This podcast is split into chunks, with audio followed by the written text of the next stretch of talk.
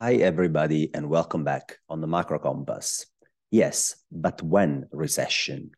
The point of this article is to refresh our forward looking leading indicators and our macro framework to answer this very pressing question. Because, as my mentor used to say, any market practitioner can make headlines by screaming something wildly out of consensus, but conveniently leaving out the details of his forecast. So, how many times have you heard the dollar will fall apart, the real estate bubble will burst over the last 10 to 20 years? But every time it was without a clear time horizon for this call to play out. Ah, if only I got a dollar every time I heard something like this, I'd be rich. So I'll try to actually settle the debate on when recession and how hard will it be, because the answers to these two questions are very important for asset allocation in 2023. To do that, we will refresh five forward-leading indicators within my macro framework and assess their diagnosis for when and how hard the next recession will hit, and then present our conclusions and discuss the principles for asset allocation going into 2023.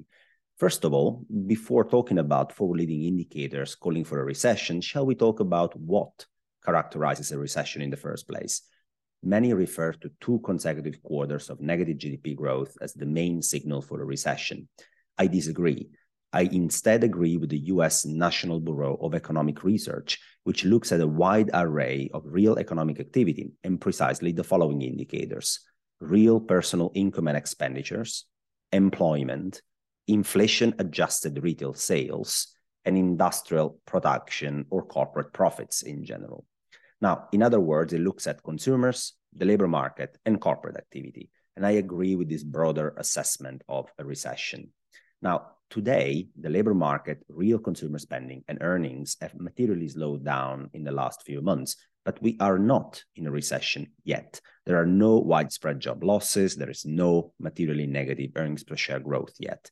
The direction of travel, though, is definitely negative. So when are we going to see a real recession involving job losses and negative earnings per share growth, and how hard will it be? Let's look at five forward-leading indicators to uh, discuss uh, these two important questions. Number one, the global credit impulse. Every real recession brings with it negative earnings growth. My preliminary results by updating for October my flagship global credit impulse point to a further deterioration of the pace of real economy money creation. I will produce an article that looks and these and dissects actually the global credit impulse for October, but my preliminary assessment points to further deterioration of this very important forward-looking uh, macro indicator. The global credit impulse leads S&P 500 earnings growth by roughly 9 to 10 months. Given its rapid decline in 2022, it's now pointing to negative earnings per share growth by March 2023. Now, that generally is associated with the start of a recession.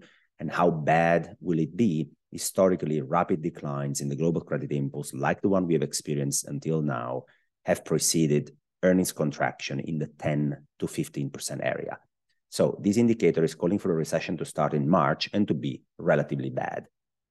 The second indicator is the US Conference Board that puts together a leading index which incorporates the top 10 statistically significant forward leading indicators for the US economy. Its track record in anticipating recession is very solid. Over the last 50 plus years, every time that this indicator printed in negative territory for two or more consecutive months, recession was guaranteed. This trigger has been hit in August 2022 and the median lead time for a recession is seven months, which also suggests that the recession should start around about March 2023. The indicator keeps dropping as we speak, so it's hard to estimate the magnitude of the recession yet. It first needs to bottom, and then we will be able to quantify it. But for the time being, also this indicator tells us the recession involving job losses, involving negative earnings growth, will start roughly in March 2023. The third indicator is the housing market. And in 2007, Edward Leamer of the University of California stated that the housing market is the business cycle. And I believe he's fundamentally right. Housing related jobs and the economic activity related to the housing market represent anywhere between 12 and 15% of US GDP and employment alone. It's a very important and pro cyclical sector. Now, the housing index developed by the NAHB in America, um, it leads trends in the unemployment rate in the US by 12 months. Now, the housing index is uh, really collapsing. And according to the Sahm rule, a recession starts when the three month moving average of US unemployment rate rises by 50 basis point above its low during the previous 12 months. In this case, the three month moving average low over the last 12 months in the US for unemployment rate was 3.6%, which means unemployment rate at 4.1, 4.2% would suffice, according to the Sahm rule, to be already in a recession. When I look at the leading time and uh, how bad the housing index has turned, this suggests that this trigger will be hit roughly by May 2023. And how bad will the recession be according to this indicator? Well, unemployment rate is set to rise by to almost 7% by late 2023, which is roughly double where it stands today. So pretty bad and starting this time in May 2023. The fourth indicator is the Philly Fed new orders. The Philadelphia Fed survey is a very interesting soft indicator. It goes out to 125 chief executives of relative companies, and hence they tend to have a good grasp of where economic activity is headed.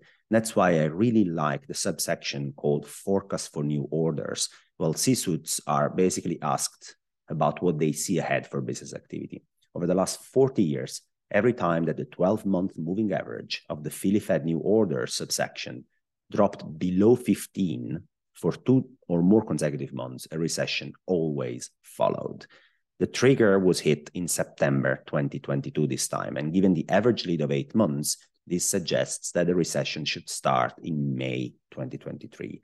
And how bad? Well, it's early to say as the indicator keeps dropping, but judging by how fast this index has declined already, it won't be a mild one.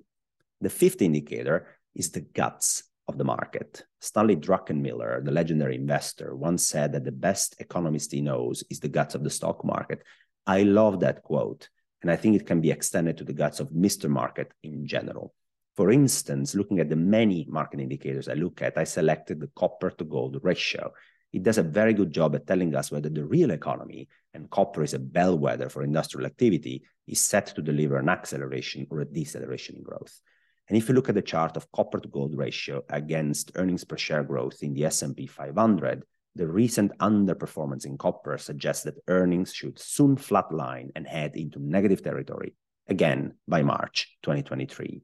So a recession should start by then, how bad, again, it's hard to say. But if industrial commodities underperformance would continue against precious metals, that would be a red flag.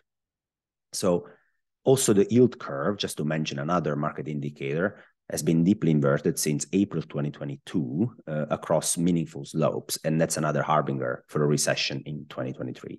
So summarizing before we jump into the principles for portfolio allocation, updating my macro framework and refreshing some of my leading indicators, the base case seems to be a relatively severe recession hitting anywhere between March and May 2023. We have already recorded two quarters of negative GDP growth this year, but the upcoming economic contraction is likely to involve job losses and negative earnings growth, hence definitely fulfilling the broader criteria for a recession. So a relatively severe one hitting around March to May 2023. The question is, is it priced in? And the answer is no. The direction of travel is correct. Analysts expect earnings and GDP growth to slow, yes. Markets have priced in a mildly wider credit spreads, that's correct. And the Fed is priced to gently cut rates by 50 basis points in the second half of 2023. So the direction of travel is correct, but the magnitude is not if you want to get a better idea of how markets and policymakers react to a disinflationary recession like the one that the forward leading indicators are pointing to, one of the best parallels will be 2001. Now, in 2000, the Fed hiked to 6.5%, took off excess animal spirits from the market. Exactly the same path that the Fed has followed in 2022 by hiking to basically 5% and taking the excess animal spirits off from the market. In 2001, the year after 2000, job market losses and earnings contraction followed. In 2023, the same is going to happen because the economy in 2023 is going to be a reflection of the massive monetary and fiscal tightening in 2022. And in the second half of next year, I expect the Fed to really start pivoting exactly like it happened in 2001. And if you think this is the reason to belong equities, I posted a table of cross asset class performances in 2001. And yes, there were assets that finally performed positive in absolute return. Bonds were the clear winners. The dollar did well. Also, investment grade corporate bonds did okay. Small cap equities also held okayish, but in general, the S&P 500 dropped another 12%. And risk assets didn't have a very good year, despite the massive Fed pivot. I am preparing my long-term ETF portfolios and the tactical trade idea for 2023, bearing this historical parallel in mind. Guys, this was it for today. Thanks for listening. And as always, um, a quick reminder that from January the 1st, getting access to this content and much more we will deliver at the Macro Compass will require a paid subscription. There is an exclusive offer for which you can get in and pay only eight months instead of 12 it runs for only seven more days, and 86% of the available spots have already been taken. There are roughly 300 only left. There is not much time for you to take on this offer. Check out in the article, uh, there are some links to check out which subscription tier suits you the most to take advantage of the exclusive offer. If you're listening to it and you don't want to go into the article, you can also go on the macrocompass.com forward slash subscribe. Thanks, guys, and we will talk again next week.